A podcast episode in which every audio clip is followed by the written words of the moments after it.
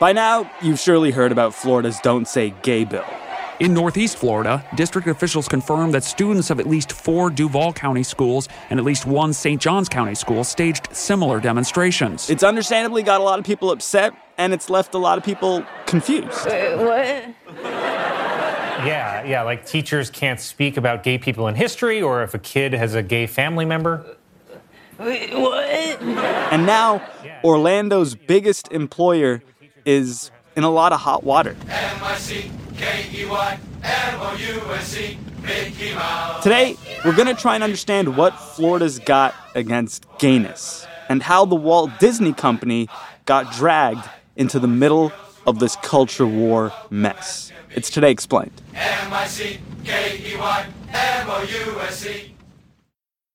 You know how to book flights and hotels.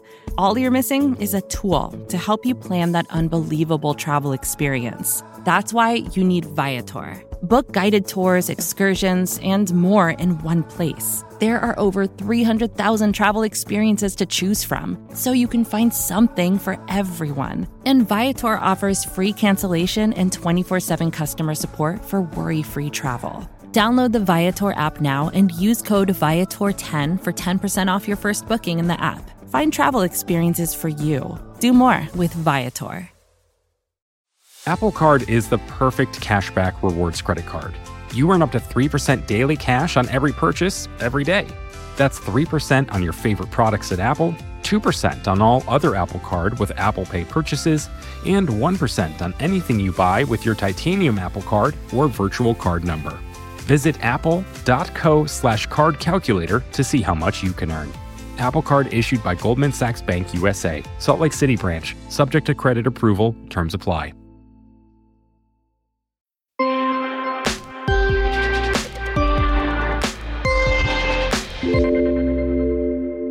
All right, Rameswaram today explained the first thing you got to know about Florida's Don't Say Gay bill is that it's not actually called Don't Say Gay. No, it's the Parental Rights and Education Bill. Danielle Prieur is a reporter with 90.7 WMFE Public Radio in Orlando. She's been covering the story. The idea is that parents should have more rights um, to decide kind of what children learn uh, in classrooms. It's a big push of Governor DeSantis and Republicans here in the state of Florida.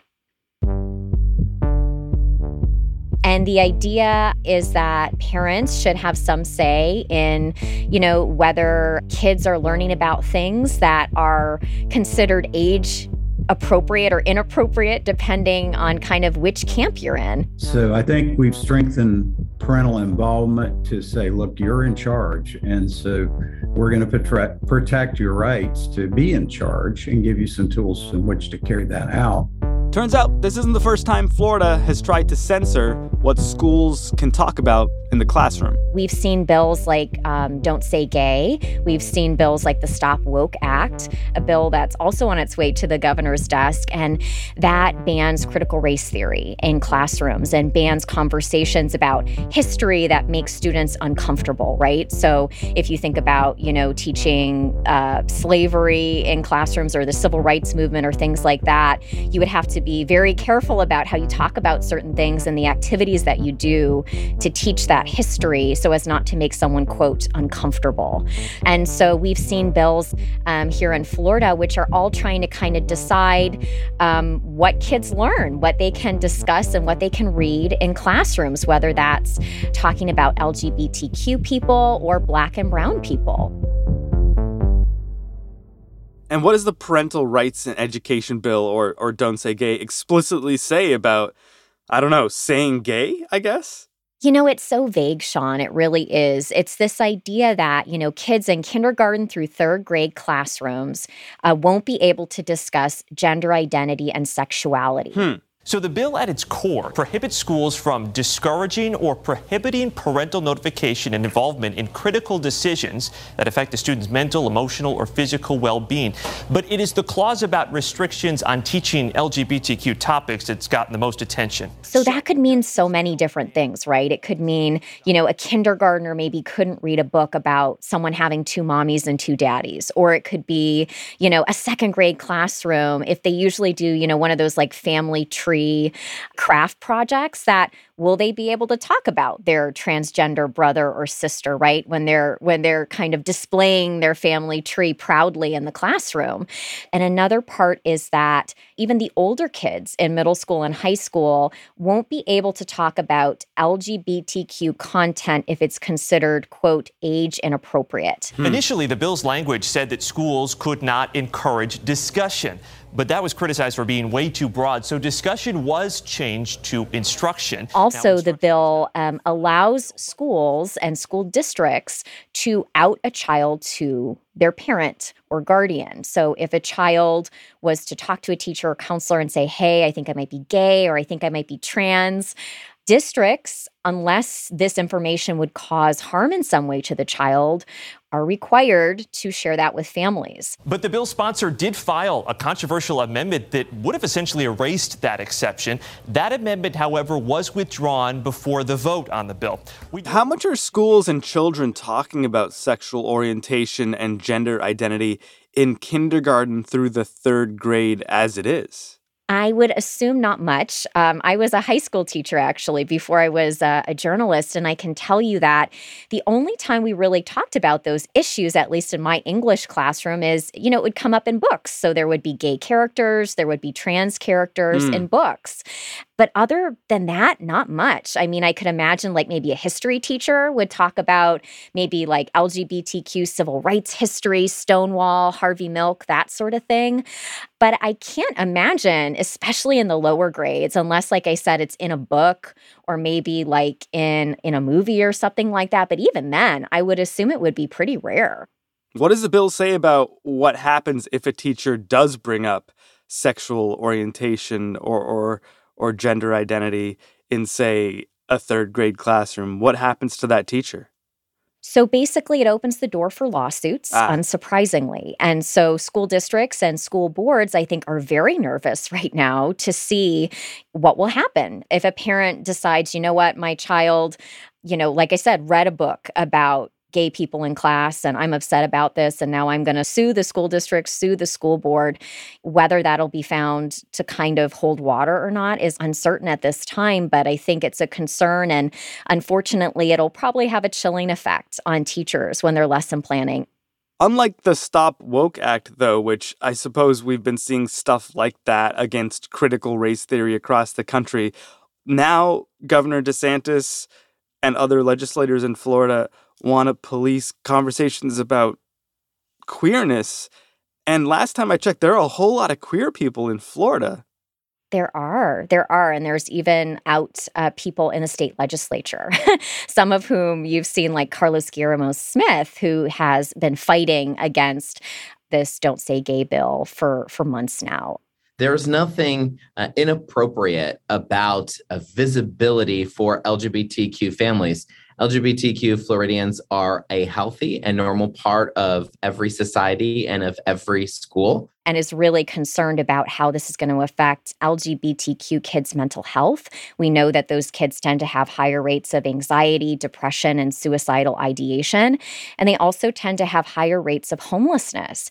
And so I think he's really concerned. And a lot of LGBTQ advocates in the state are really concerned about, you know, if you are telling kids that innately who they are is inappropriate and making them scared to come out in schools. You know, uh, what is this going to do to this very, very vulnerable set of kids throughout the state?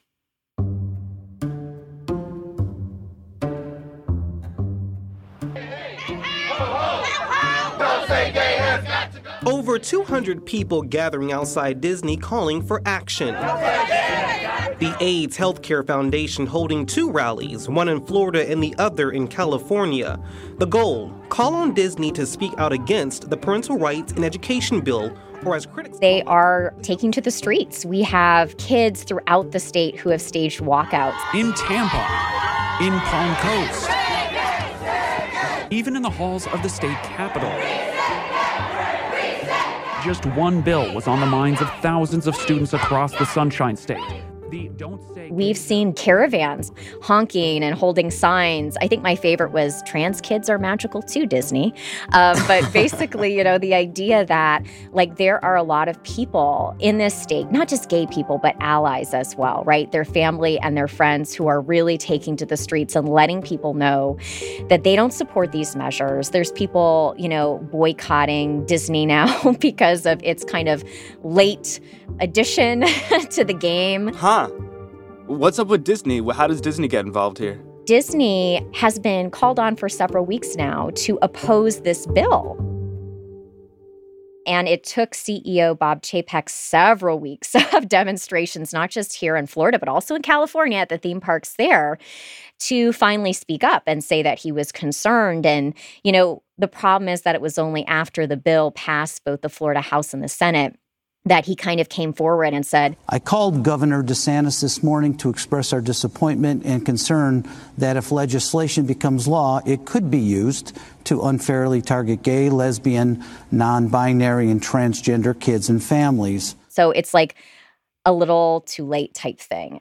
There's walkouts happening all throughout this week. There's going to be a huge walkout throughout the country on March 22nd at Disney theme parks.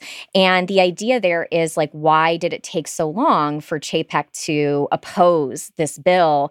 And because he's waited so long, will it be enough? to really stop it from becoming law. He's supposed to meet with the governor still and a small delegation of castmates who are LGBTQ, but we haven't seen that yet. And it's very unclear of when the governor is going to sign this into law. And so I think a lot of people are just very concerned because Disney is one of our biggest employers here in Florida. They're one of the biggest kind of economic players in the state, and they have a lot of LGBTQ employees. And is the thinking here that Disney has enough power to throw around in Florida that they that they could Yes. just shut this legislation down? I think the thinking is that maybe if they had spoken earlier, they would have been able to, right? Um, kind of as Disney goes, so does the rest of Florida. Um, I, I was so fascinated by this because I'm not from Florida, I'm from Michigan. But at the beginning of the pandemic, when Disney closed down their parks, it's when everybody else closed down their parks. You know, then you saw Universal and Mm. SeaWorld. Does Disney try and stay out of politics in Florida, or or is the company very involved? No, for the most part, at least with the new CEO Bob Chapek, they have, um, and I think that you know uh, this is a tricky bill, in in the sense of you know there are some parents that are for it and some parents that are against it, and I'm sure that the company feels like they have to walk a fine line, but I think you're going to see more and more protests and demonstrations from workers. And not only does Disney support every single sponsor and co sponsor on this bill politically with their contributions, but Hmm. also have effectively censored any same sex attraction in recent movies and scripts that have come forward. And so they're arguing that, like, not only does the company support this legislation, but also really kind of is not letting them tell stories that are, you know, stories that should be told of LGBTQ kids and families, because those people are watching movies as well, right? And they love Disney too. So Disney tries to remain above the political fray, but it's actually sponsoring a bunch of these legislators who are behind this "Don't Say Gay" bill. Yes, they've actually uh, politically contributed, let's say, to campaigns of every single sponsor and co sponsor on this bill. Um, they've directly, um, obviously, supported Governor DeSantis, the Republican Party of Florida. They also, you know, sponsor and support a bunch of Democrats. you know what I mean? We saw last week that they came out and said, you know, they're going to pause political contributions, they're going to reevaluate their framework of political giving, and that they're going to support more LGBTQ nonprofits. But then we saw, you know, they tried to donate to the Human Rights Campaign, and the Human Rights Campaign wouldn't take the donation. Sounds like it's not going to be the happiest place on earth for a while. Uh, I'm not sure. You know, I think that sometimes it's through these difficult times, right, that you can come out happier in the end. I hope maybe that it is through this hard moment that it becomes a happier place, maybe for all workers and for all people. Um, and especially when it comes to the content and the stories that they tell, maybe this will finally make the difference that so many people have been waiting to see. When you wish upon a star. Disney's complicated relationship with the gays in a minute on Today Explained. Anything your heart desires will come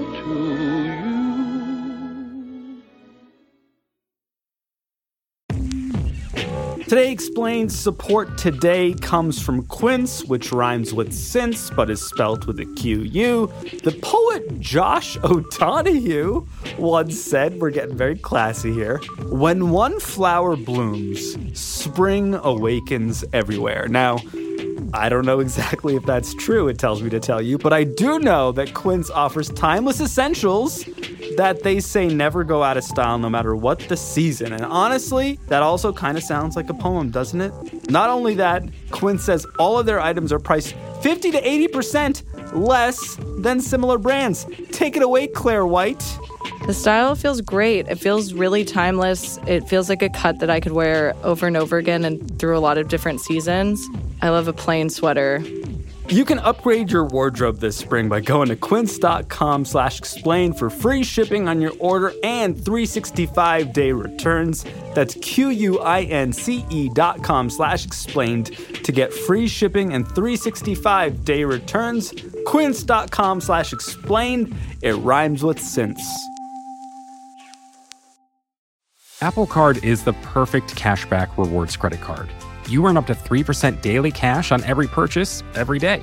That's 3% on your favorite products at Apple, 2% on all other Apple Card with Apple Pay purchases, and 1% on anything you buy with your titanium Apple Card or virtual card number.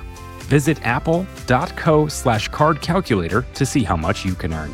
Apple Card issued by Goldman Sachs Bank USA, Salt Lake City branch, subject to credit approval, terms apply.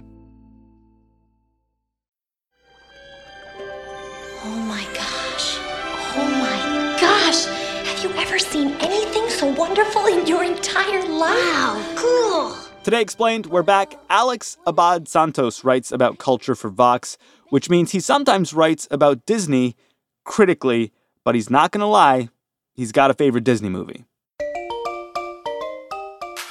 Obviously, Little Mermaid. Uh, Sebastian Flounder. And as a kid, he had a little Disney obsession. I grew up in Orange County, California, 20 minutes away from Disneyland. I almost didn't graduate because I skipped so much school and was just always at Disneyland or always at the mall. And so those are the like if you ever have children growing up close to Disneyland, know that they're gonna probably skip school one day and go enjoy uh, a ditch day at Disneyland. Now he's less of a Disney adult. So I think when you think about Disney, you also have like Disney adults, right? Who like spend a lot of their money and disposable income on going and having these vacations at the park. Of those Disney adults, there's probably a subsection of like, we'll call them Disney gays or queer people that love Disney. And it's just something about Disney resonates with them. When it comes to LGBTQ Disney people, there's even like a holiday, well, like an unofficial holiday, where it's called Gay Days. Hey, what's up? It's Princess Vidal here, and I'm at the Magic Kingdom, very obviously. And I'm having a great time. It's Gay Days, having the gayest of days. And it happens at Disney parks in the US. Though not officially sponsored by Disney, started in the 90s, gay people go, they wear a red t shirt. Uh, straight people don't wear that. it's this day of visibility, and you all go and celebrate like a day of gay pride at the park. When you talk to LGBTQ Disney fans, you talk to them and you get the sense that like these stories resonate with them. And so I think like when you take a Little Mermaid, Ariel lives in this undersea kingdom where she just is, I guess, doesn't want to sing in her dad's musicals. Her dad is a giant buff guy, but she falls in love with a man who everyone's like, you can't go up there. You can't live in that world. It's not for you. That's the bad place. And I mean, that's a metaphor, I think, for queer people who have ever been told, like, you have to live with us. But deep down, you know that you can't really survive and all the stuff that you love is somewhere else. And so I think there's an allegory there, a seamless allegory. Um, same thing with Beauty and the Beast. It's just like you're supposed to fall in love with someone that they say you're supposed to fall in love with, not a beast. But I also think that, like, if you look at any Disney movie, even like Frozen or even like Encanto or even Moana, there's this whole idea of like, if you're yourself, that's like the most powerful self you can be. And I think for LGBTQ people who have often been told that there's something wrong or that this world isn't built for them, those are very empowering things that resonate with them. So, does Disney do anything to more proactively support the LGBTQ community, or is it all sort of suggestion and innuendo and some pride merchandise? If you look back in like the 90s, Disney has been kind of good to its employees. Like when partner benefits and domestic partner benefits for gay people wasn't really a thing, um, they extended those health benefits to their employees. If you look at the company, there are some key LGBTQ creators who played a part in creating some of like the best movies or what we associate with Disney today, like The Little Mermaid, Beauty and the Beast, and Aladdin. It's a quiet. I think the quiet. You know what I mean? Quiet village. Yeah. The big touchstones for queer people who are fans of Disney is Howard Ashman. My background is, is in musical theater, and it's interesting because I do think there's a very, very strong connection and application between the two media. Um, he's a lyricist, genius. He wrote Little Shop of Horrors. Feed me, Krelborn! Feed me now! and then went to Disney and helped create songs for The Little Mermaid and Aladdin. It's me, Prince Ali. uh, Prince Ali Babwa. He died of AIDS before Aladdin was finished. But before then, he was working on Beauty and the Beast, which I mean, a lot of queer people take as an allegory for living with AIDS or falling in love with a gay person. I think there's a line in that um, Beauty and the Beast song that's like, everyone's a little bit scared, neither one prepared. I mean, not drawing from my own experience, but what queer person isn't scared to fall in love with someone that they're not supposed to? I feel like those are very like distinct parallels between Howard Ashman's songwriting and I guess like the queer experience. Small to say the least, both a little scared, neither one prepared.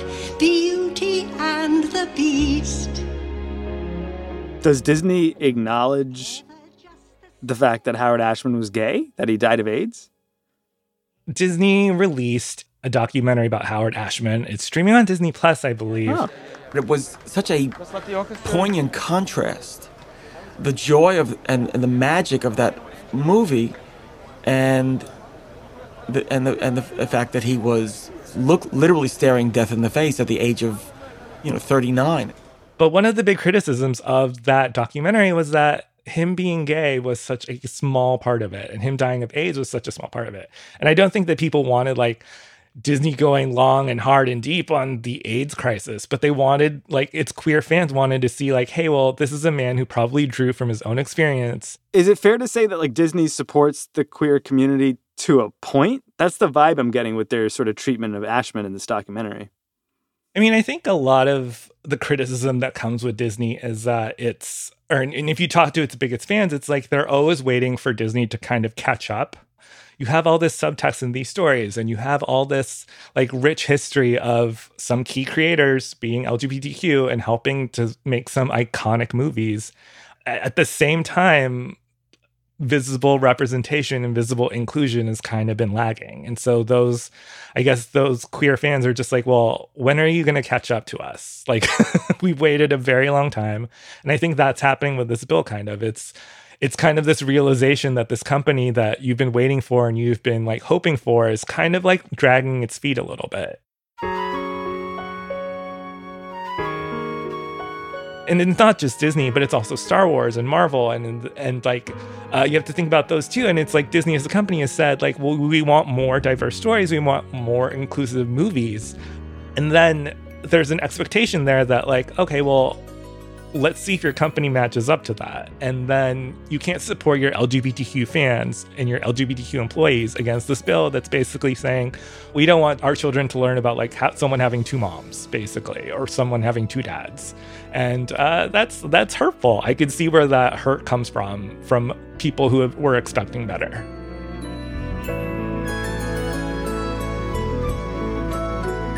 Alex Abad Santos is a culture writer at Vox. He's not not a Disney gay.